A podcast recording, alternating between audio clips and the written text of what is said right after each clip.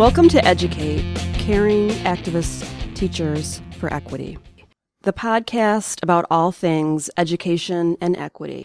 I'm Jennifer Martin from the University of Illinois at Springfield. This is Season 3, Episode 2 Altercate. Wendy J. Murphy, JD, teaches sexual violence and law reform at New England Law Boston, where she also co directs the Women's and Children's Advocacy Project, WCAP, under the Center for Law and Social Responsibility.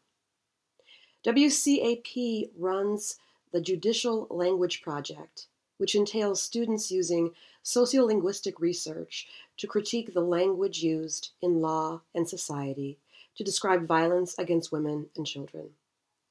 WCAP also writes amicus briefs and engages in public interest litigation to advance the rights of women and children.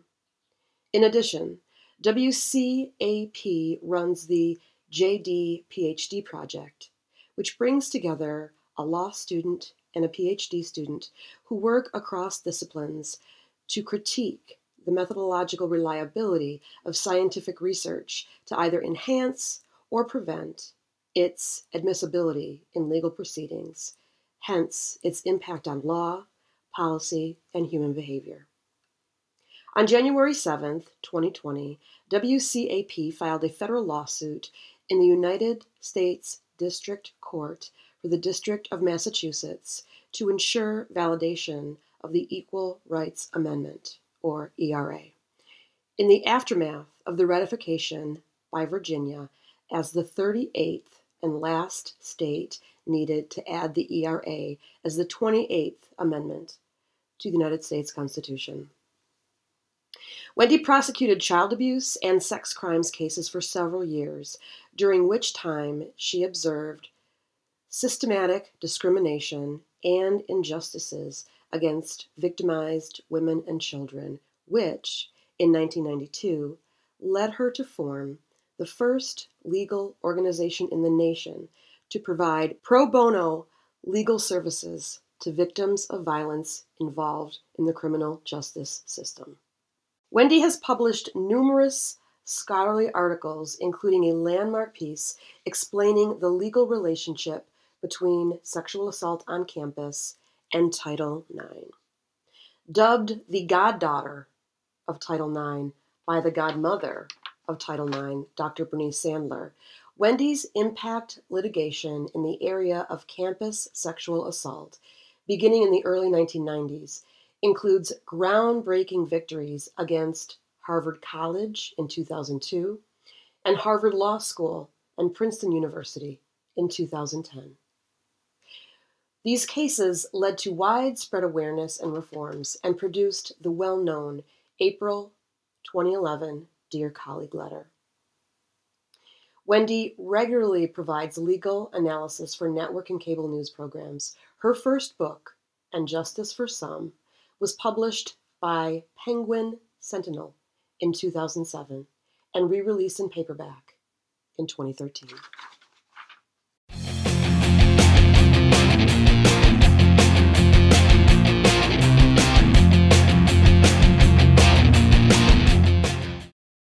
Educate is honored to welcome attorney Wendy J. Murphy to the studio today. Welcome, Wendy. So good to be with you. Thank you. So, I will just share with our audience that recently Wendy reached out to me. Wendy and I go back maybe a, a decade or so uh, around uh, sexual harassment. Research. I think more. I think more, but um, really? at least. Yeah, maybe like 15 years around uh, sexual harassment research and advocacy. And we met through a mutual friend. So recently, Wendy reached out to me and asked me if I would uh, give her paper a read. And I was so intrigued by your paper, Wendy. I thought we have to get Wendy on this podcast because the paper, and I'm going to have you talk about it and summarize it, but the paper discusses the history and the current status of the Equal Rights Amendment and why uh, women still do not have the same constitutional protections as men. And I feel like a lot of people don't know anything about this, Wendy. Can you tell us how you started researching the ERA and how this paper came to be? Yeah, sure. Jennifer, um, it's one of those stories that started organically and, and turned into, uh, for me anyway, a personally um, just high energy activist movement, personal one on one person movement. uh, and it really began in the beginning of my career as a prosecutor of crimes against women, sex crimes in particular. I found myself uh, as a new lawyer in front of judges who were doing things in the nature of court orders and so forth to women uh, and rape victims in particular that that he or she would not do to another type of crime victim. And like, for example, ordering a victim to turn over uh, a list of all of the medical and mental health care providers she's ever been to in her life and all of her school records and all, all her, her employment records and things like that. And I noticed that this didn't seem fair or right, that only rape victims were being asked to turn this material over, where robbery victims weren't, eyewitnesses to murders weren't. And I, did, I didn't understand it. So I would say, Your Honor, I don't understand why you're only ordering these things to be released to, to be disclosed when the victim is a woman or a rape victim uh, that doesn't make any sense to me and judges would roll their eyes and not really engage but just kind of roll their eyes at me and and move on and then one judge one day after i was doing this kind of protesting if you will uh, as the government as a as a as an, a representative of the government in my role as a prosecutor uh, the judge, who I really liked, uh, but he pulled his glasses down off of his nose when I complained yet again that he was doing something to women that he wasn't doing to other types of crime victims. And he said, Miss Murphy, you are the government. Your job is to state the law, not complain about it.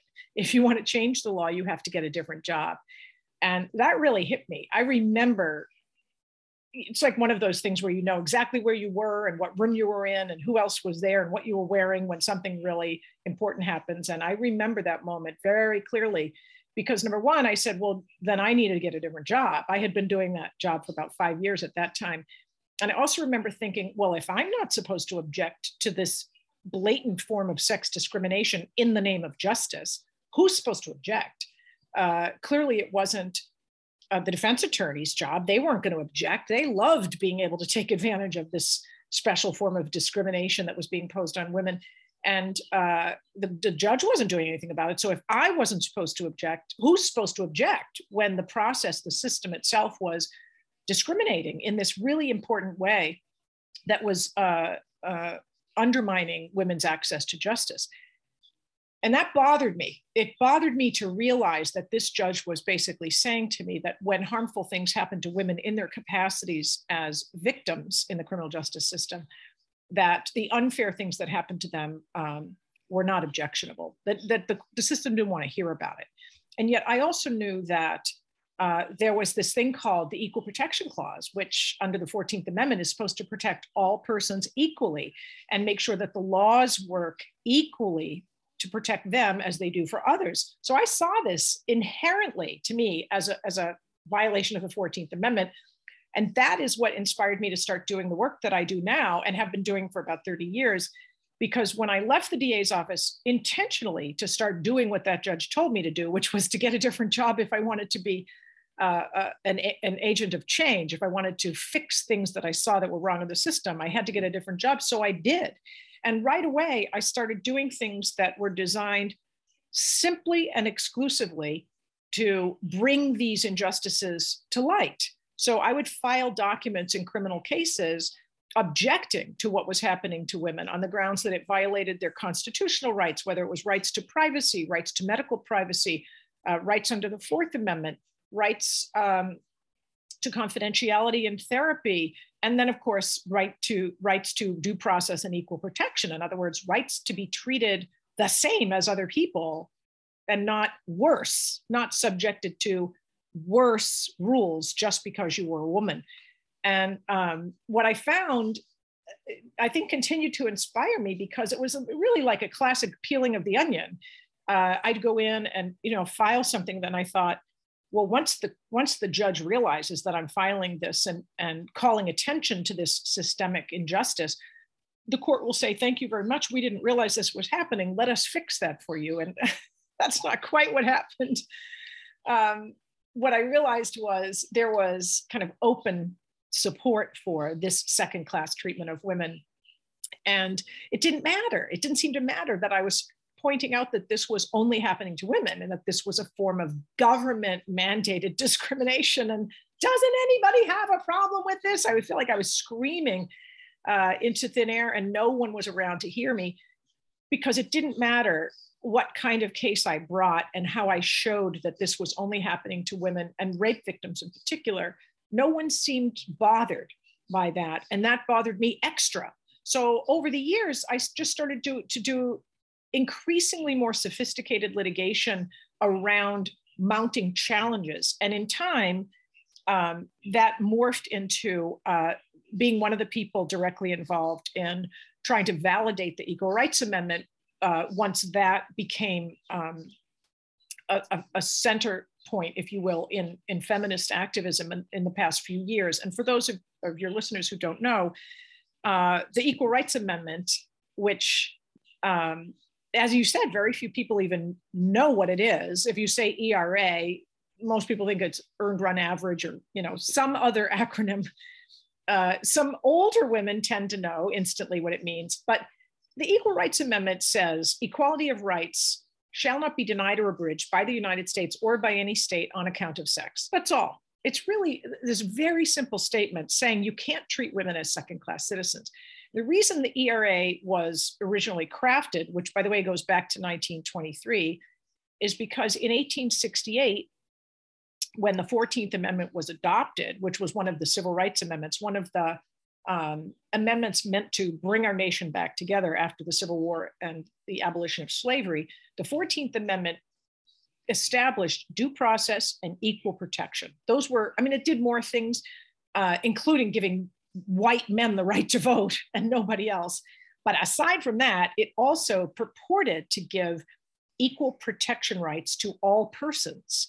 Um, and of course, you know, women uh, even at that time, were fighting for rights and um, recognition uh, because our Constitution was originally written in a way that was um, not just not dismissive of women, not disrespectful of women. It just ignored them completely. So we were not even in the original Constitution. No one thought of women as persons, uh, in part because we uh, started our country uh, kind of mimicking what had been done in other countries. And the sense that women were owned by men was very well uh, accepted in other parts of the world. So when when we came, when when we began our country and women came here, um, there was an understanding. Almost everybody accepted this notion that women had no status as persons because they were property. They were um, property of their usually their husbands uh, and and and or their fathers. And for single women who never got married, they were just invisible and ignored. But so the Constitution completely uh, ignores women in its original iteration. And then when by the time the Bill of Rights was adopted, and then the later amendments, the so-called Reconstruction Amendments, which were the 13th, 14th, and 15th, women were rising up at that time. Uh, they were doing a lot of anti-slavery work as well. So they were certainly um, well known uh, in terms of uh, the government understanding that they were fighting for basic rights, and they fully expected to be protected by those amendments, even though those amendments were, um, to some extent, really oriented around um, making sure that Black people, slaves in particular, felt fully welcome into the Union once the war was over. Uh, of course, a lot of people at that time said, you know, if you don't put stuff in these amendments that deals directly with the invisibility of women in the existing constitution, uh, then, then you're not really liberating Black people at all. You're liberating Black men, only Black men.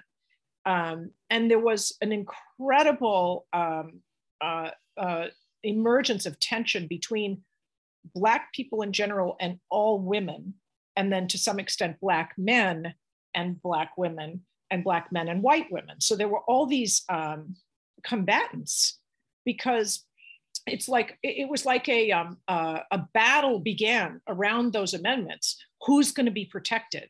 Well, let's make sure we're protected, and we don't want to waste our ask, if you will, to make sure that Black men are protected. We're not going to also ask that Black women be protected because we don't want to lose. We we want to, you know, we want to ensure rights for Black men, uh, and we don't want to water down our political ask by including women of any color.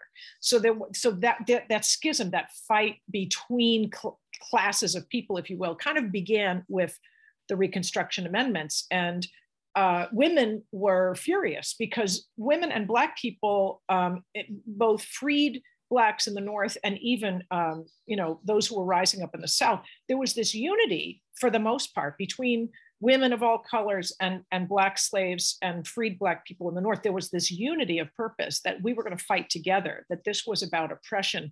Women and black people kind of suffered the same ways. Of course that doesn't i'm not saying that slavery is the same as the kind of suffering women endured but they suffered legally in the same ways in that they were all invisible or they had no personhood or if they had some kind of personhood it was limited and the rights they had were less than white men so there was that common purpose, if you will, because there was a commonality of oppression. But after those amendments, um, the, the unity was divided.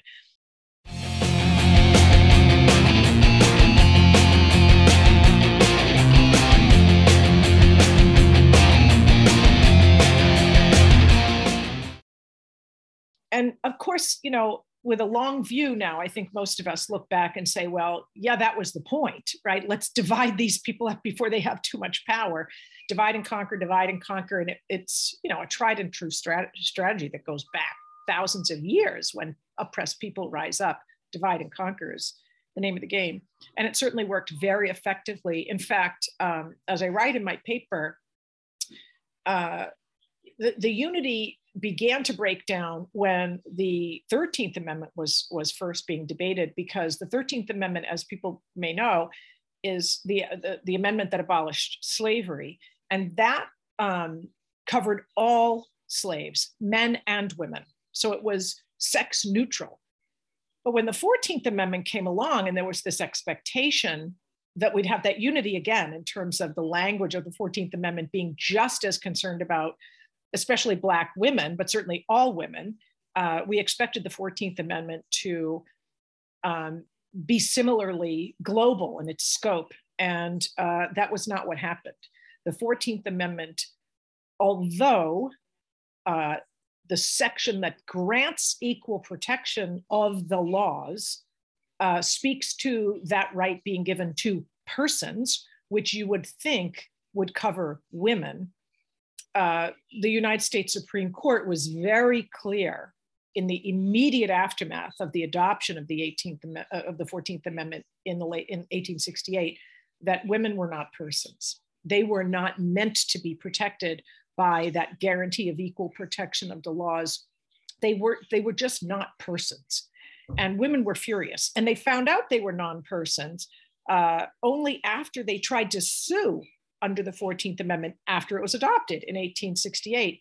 And when they filed those lawsuits, there were a couple of really interesting women. One passed the bar and was denied the right to practice law because, under her state's law, um, uh, women weren't allowed to be lawyers. So she sued under the under the 14th Amendment, and the court did not grant her um, the remedy she requested, which was to to basically overturn the state law that forbade her to be a lawyer. The court said, no, you don't have a constitutional right to the profession of your choosing. And there was language in that decision that also said, women's destiny is to be wives and mothers and you know none of this silliness about being lawyers uh, so we so women lost a couple of key cases after the 14th amendment uh, but in the interim the 15th amendment was adopted which um, was very very important because it granted the right to vote. And it did that because the 14th Amendment, and, and I'll tell you who it granted it to in one second, but first let me explain that the 14th Amendment in, a, in one of the later sections, it's, it's kind of a long amendment, not that long, but it has many sections. And one of the sections explicitly protects the right to vote only for white men. So black men were furious. Black men and black women and all women were furious that only white men got the right to vote in the 14th Amendment.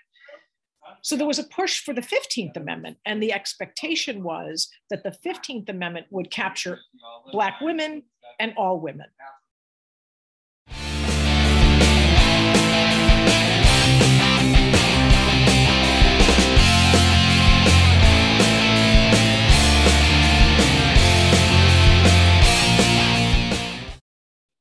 So when the 15th Amendment was adopted, all women were livid because it only granted the right to vote to Black men. And one of the people we celebrate as um, an, a, a, wonderful advocate both for uh, abolition but also for women's rights, uh, Frederick Douglass, actually supported only giving the right to vote to Black men. That was not his original view. In 1848, he was one of the speakers at the Seneca Falls Convention, uh, supportive of women's full equality and absolutely giving women the right to vote. So he was an early supporter.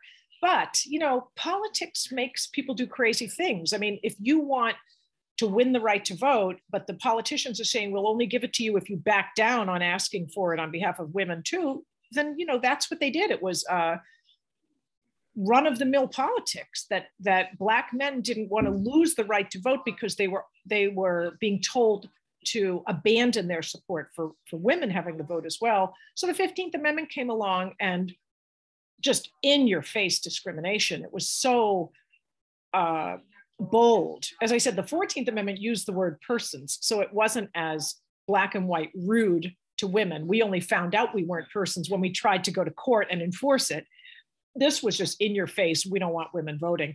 And of course, you know, we all know what happened after that. Right away, women proposed uh, a suffrage amendment, which did not um, become supported by Congress until 1920. I think it was 1919. And then, as you all probably know, um, it was ratified by the requisite number of states in uh, 1920. And so we celebrated our 100th anniversary of women having the right to vote um, just last year.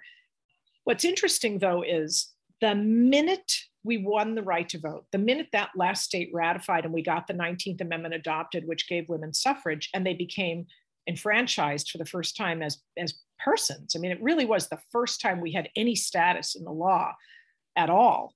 Um, we immediately then filed an amendment to fix the 14th Amendment's exclusion of women under the Equal Protection Clause. So we knew we needed the right to vote, and then we needed equal protection of the laws because no laws work to protect women at all. And I don't mean just protection against violence, I mean protecting all of your basic rights, whatever rights you might have.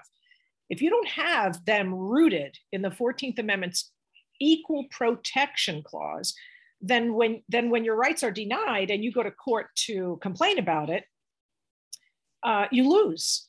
You lose because the and this is what happened to me all the time with judges when I would say you can't treat women differently, and they rolled their eyes. What they were really saying was you don't have equal protection rights. Ms. Murphy, you're complaining about the second class treatment of women. Well, guess what? It's constitutional for me to treat women differently. So, what's your problem? And in the beginning of my career, I didn't put those two dots together. It was really only once I started to, you know, see the big picture and do a little bit more research and kind of, I don't know, learn the hard way why these seemingly irrational things were happening to women in court. It was because it was constitutionally allowed. It was the constitutional norm to not treat women equally.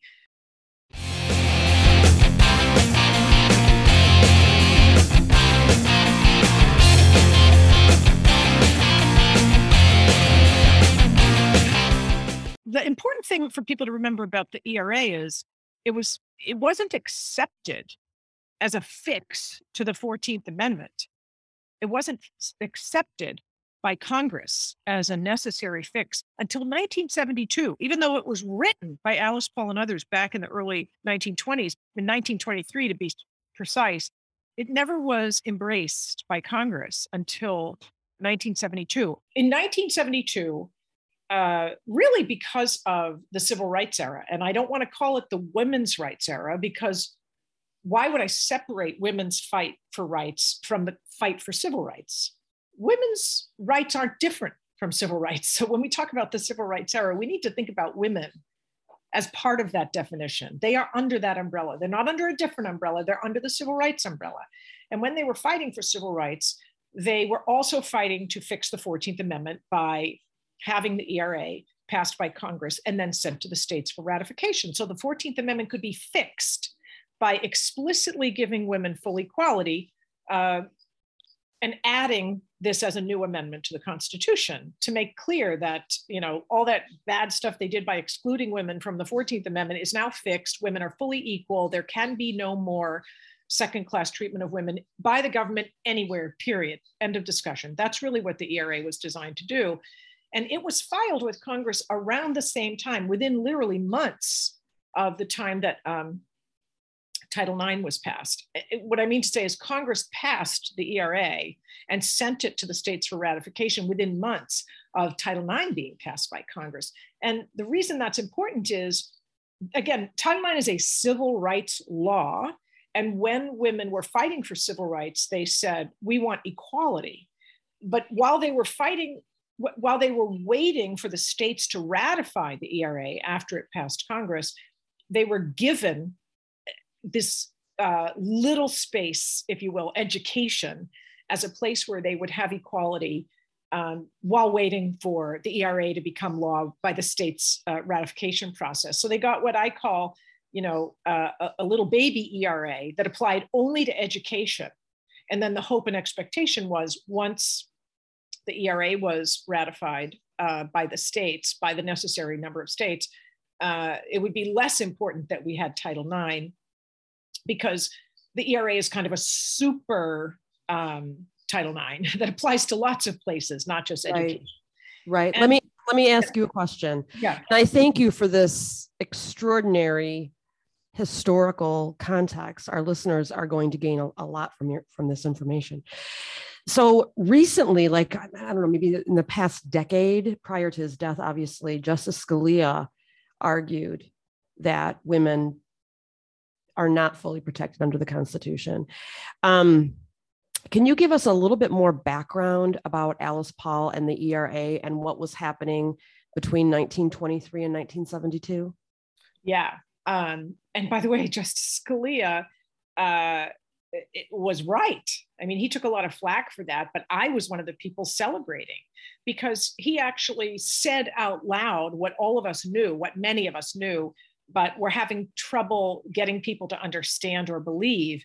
And, and he said it out loud, which was great. I mean, I love to quote him to just prove to people listen, it's not me saying women aren't equal, it's Justice Scalia when he was on the Supreme Court.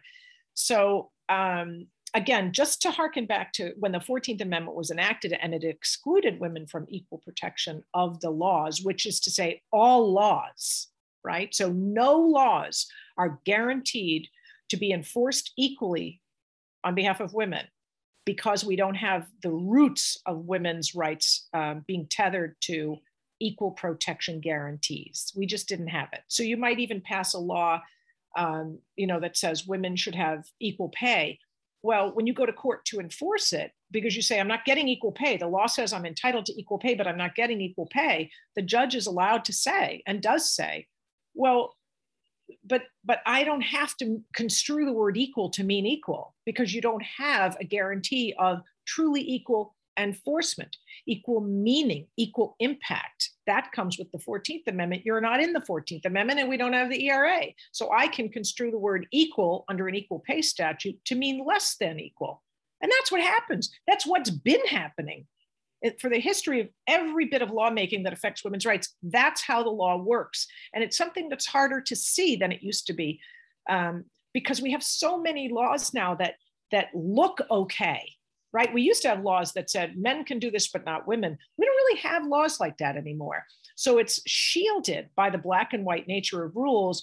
And then it becomes very clear that laws don't have the meaning they appear to have when you go to seek enforcement. So in 1923, when Alice Paul and others wrote the ERA and submitted it to Congress, what they were saying was the 14th Amendment is important, equal protection of the laws is important, and we have a right to it. And we want you to fix the 14th Amendment by adding the ERA to the Constitution and guaranteeing women fully equal treatment in all aspects of life.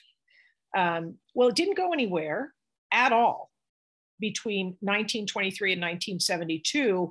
Um, and along the way, there were attempts to get Congress to care. To you know, women would uh, mobilize to some extent politically, and um, and and some things would happen, like you know, Congress might vote on the bill and maybe they would lose by a few votes or they'd or pass in the house but it wouldn't even go to the senate. There were these little things that happened along the way but there was never enough political support for it to make it through both houses of congress until the civil rights movement. During the civil rights movement which is when an awful lot of good and not so good things happened to women's um, activism uh, Alice Paul, who stayed involved. Remember, Alice Paul was deeply involved in uh, suffrage too. She was the leader that fought for suffrage, and she was the take no prisoners, truly um, uh, incorruptible feminist leader that deserves far more credit than she ever gets.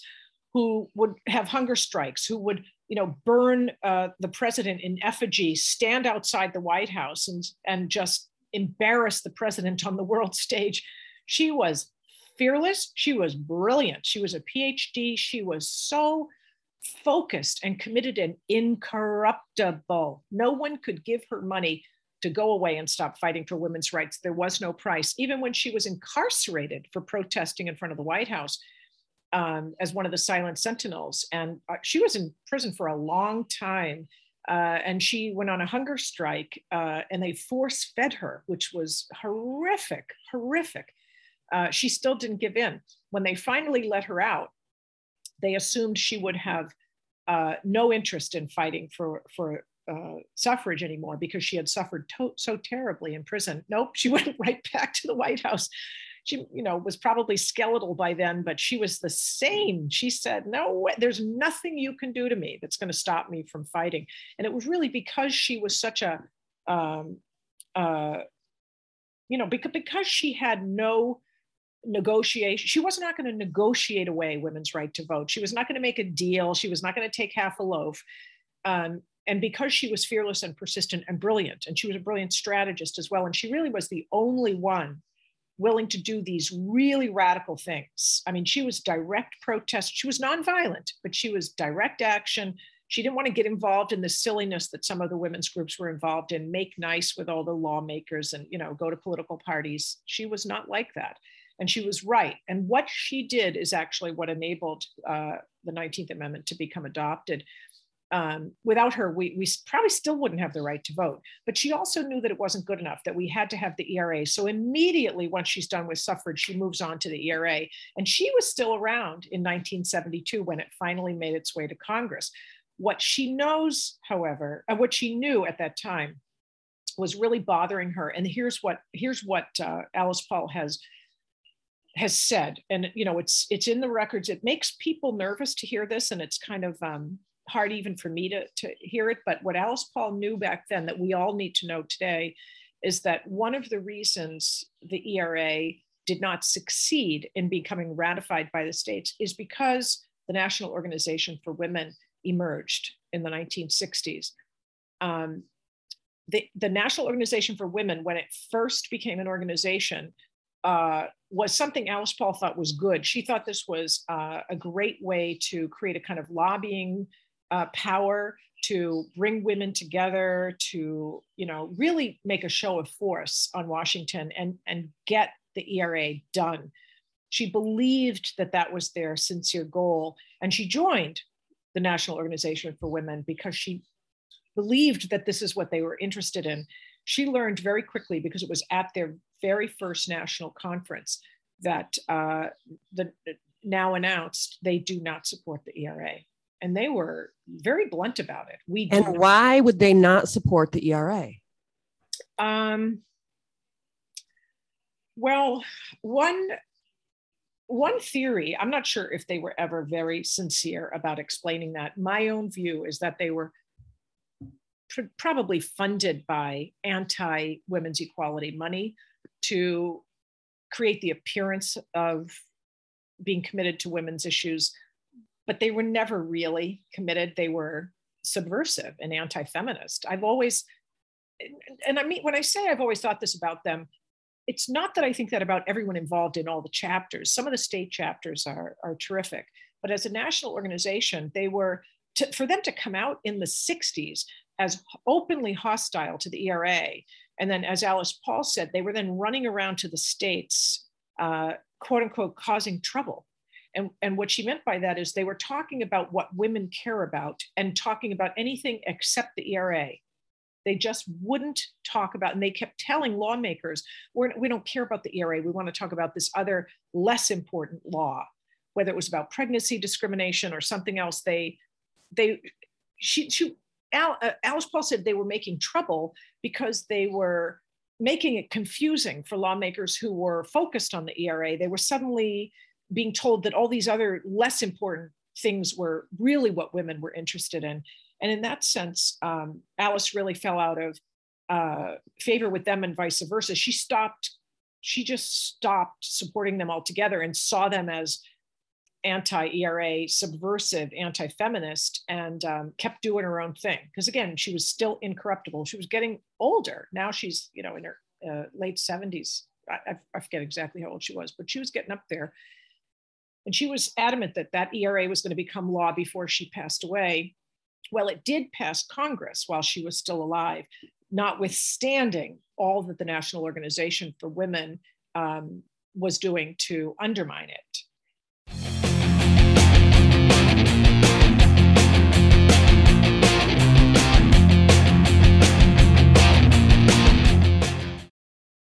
But once it passed Congress, remember to make a new amendment, it, it then has to be ratified by three fourths of the states.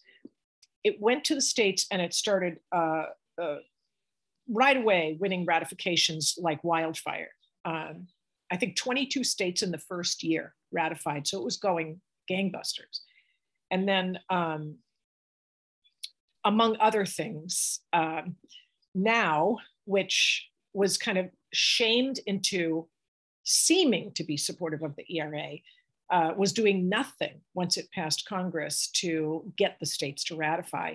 And and, and now at this point, are we still in the 1970s? Yeah, this is 1972. Yep. Okay. Right away in 1972, it passes Congress. It goes to the states, and 22 states ratified in 1972. Very quickly, we got to 22. We needed 38. So when you get to 22 right away in the same year, you feel like you're going to make it. But um, the National Organization for Women really wasn't doing very much. And it was, there wasn't a lot of support for ratification. It was awkward, to put it mildly, how little was being done to support ratification in the states. Uh, and no one, and Alice didn't really understand that. Why is no one doing anything um, to get ratification done through through 38 states?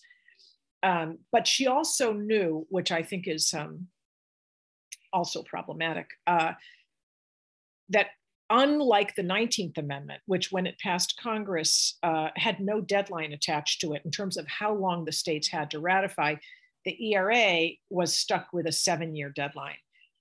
And Alice Paul, very famously, it's a well known story. Alice Paul was at uh, Congress the day that, that it passed, the day the ERA passed, and she was seen sobbing the reason she was sobbing was not out of tears of joy. She was sobbing because she knew that with a t- seven year deadline, uh, that w- it would be very easy to defeat ratification because now the anti ERA money, all they had to do was spend a little bit of money to get a couple of the um, you know states that were on the fence, if you will, uh, to go the other way. And she knew it would be defeated. She knew that with a deadline, it would never, ever, ever make it past 38 states because it took 50 years to get the 19th Amendment done.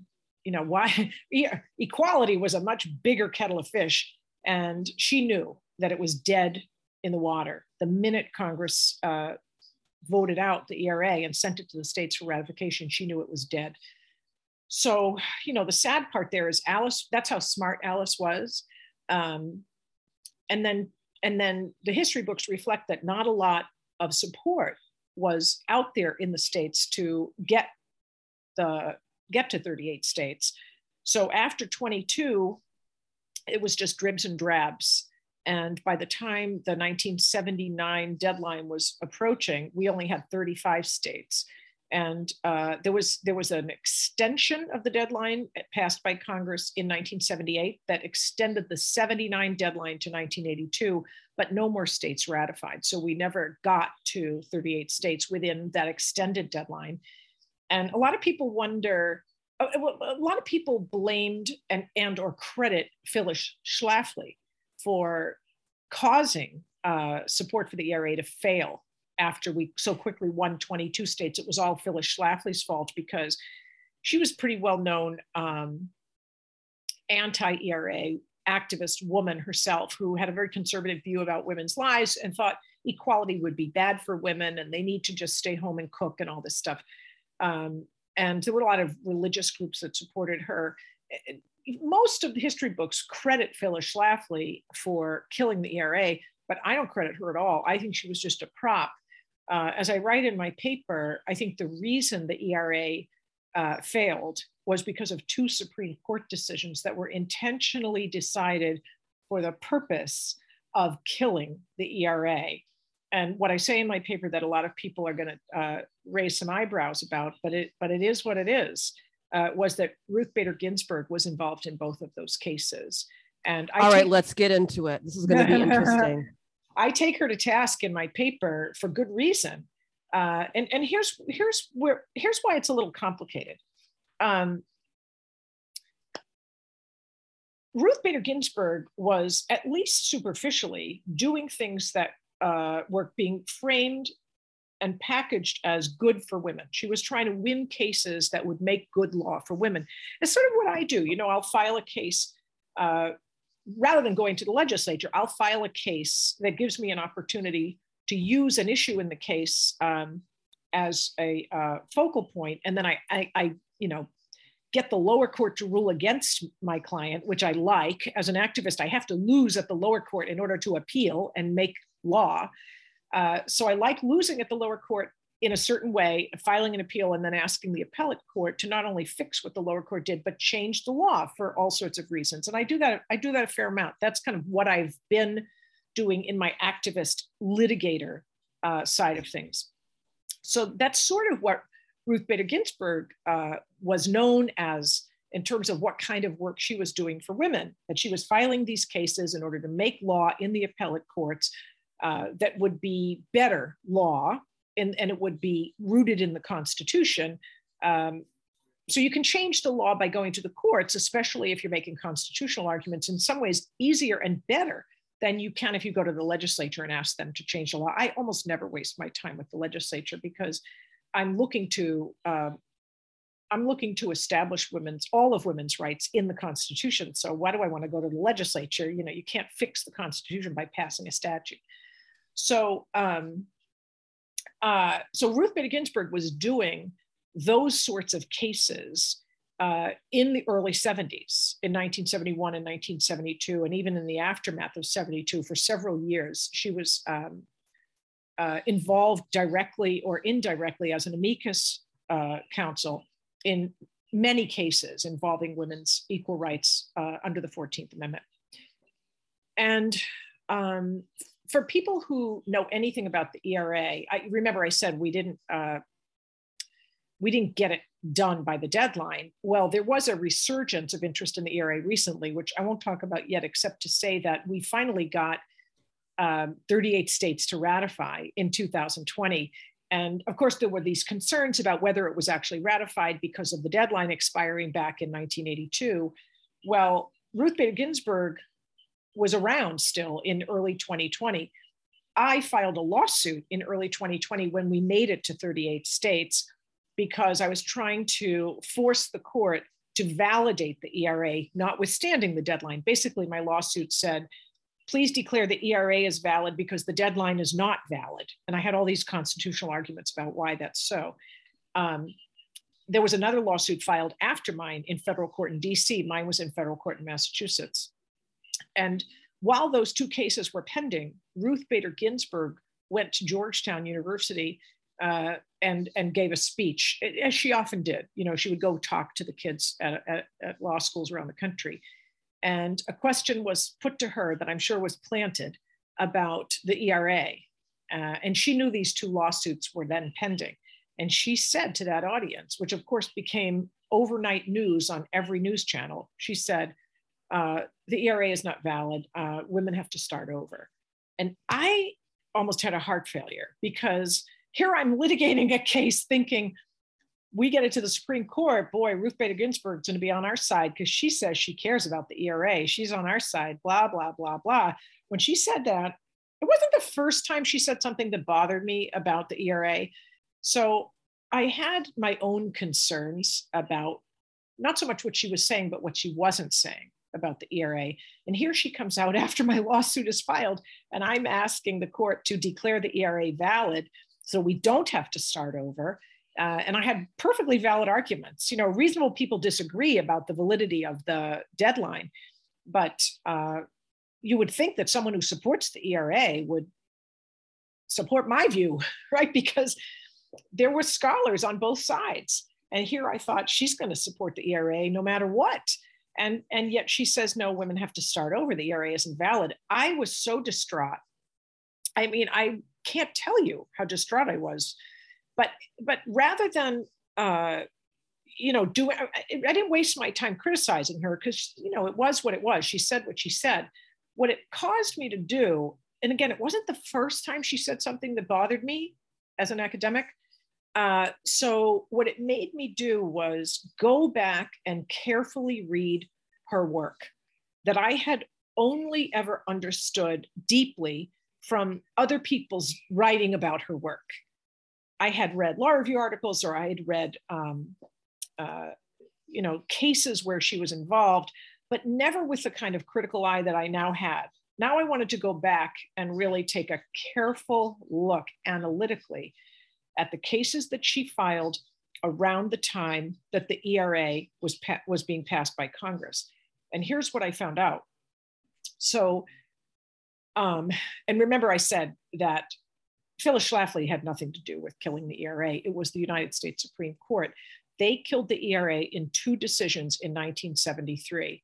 And I'll tell you about those two decisions in a minute. But what I want you to know is that Ruth Bader Ginsburg um, was involved in the cases that I'm about to tell you about. And she was involved in a way that once I went back and really analyzed what she did, um, she what I can tell you is that uh, her work contributed to uh, not only why the ERA failed, but to the court's uh, reluctance to grant women full equality through court decision.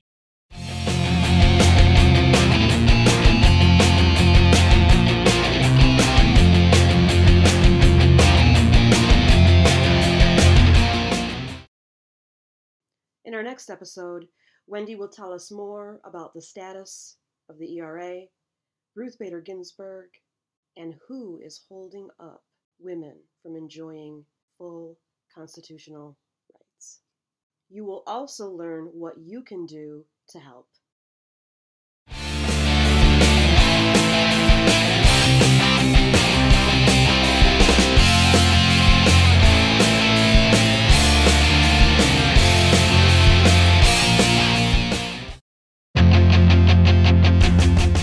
We are alterCATE, Caring Activist Teachers for Equity.